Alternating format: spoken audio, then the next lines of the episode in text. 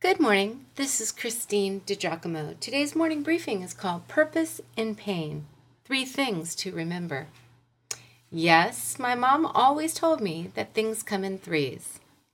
A backward glance at our Romans 8 study reveals three things that groan, three things that keep us hopeful creation, believers, and the Holy Spirit who prays for us. I am so incredibly inspired by Romans 8. Paul has much to say to believers that we could honestly camp right here for several more weeks. One of the areas that Paul speaks toward is suffering in this life. Did you miss it?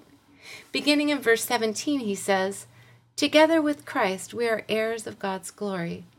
But if we are to share his glory, we must also share his suffering. Yet what we suffer now is nothing compared to the glory he will reveal to us later.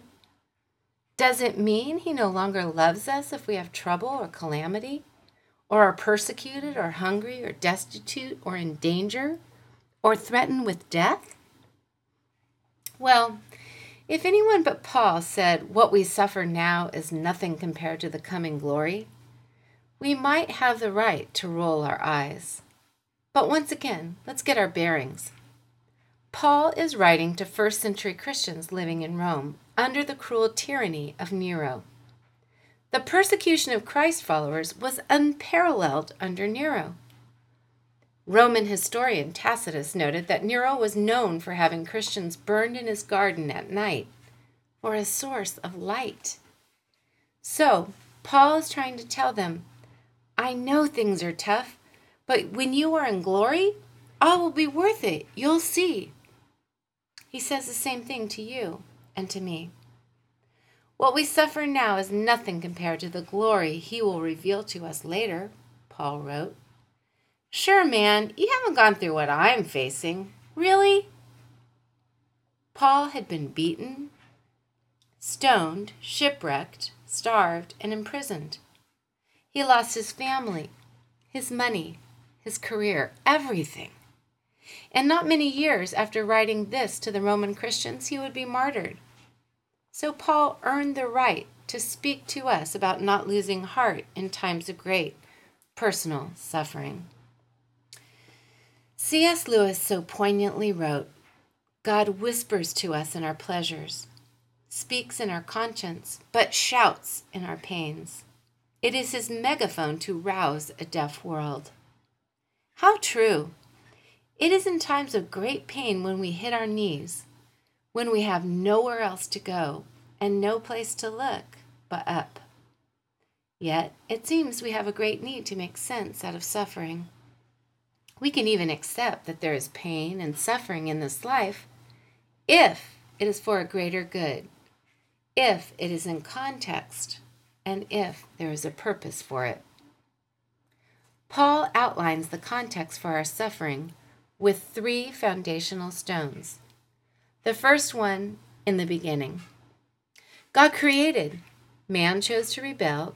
God judged that sin ever since the world has been broken. It's been that way since the beginning. A broken world yields painful relationship breakups, tsunamis, massive earthquakes, and innocent sufferings. The first stone, in the beginning. The second foundational stone, in the meantime. In the meantime, you are not meant to go it alone. God gave the Holy Spirit to live within you when you became a Christian. He saved your soul and gave you a hope that will one day be fulfilled and all suffering eradicated forevermore. In this hope, we were saved, verse 24. We live in the meantime, but we do not flounder about on our own. The gift of the Holy Spirit means we would never be alone again. The Spirit helps us in our weakness, verse 26. At times, we don't know what we ought to pray, but He does. Sometimes life knocks us down so hard we don't even know how or what to pray.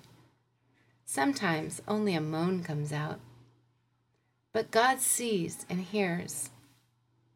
And He listens as the Holy Spirit intercedes, as the Holy Spirit goes before Him on our behalf. In the meantime, I am praying for you, he says. And in the meantime, I am working all things for good for you, my child. Verse 28 At all times, God reminds us, I am working things for good. Suffering? I can work through that.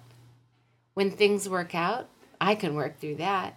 And when things don't work out like you planned, I can work through that too. And in the meantime, I am loving you. Nothing has the ability to separate you from my love, not even death. Verses 29 and 30. No one can take it from you, and no one or no thing can get between you and my love for you. But most importantly, in the end, God will make all things right.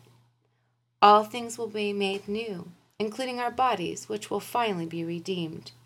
We who trust know how the story ends. We know the victor.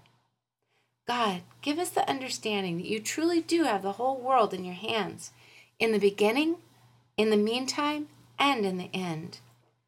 We just need to give ourselves over to that and trust you. Amen.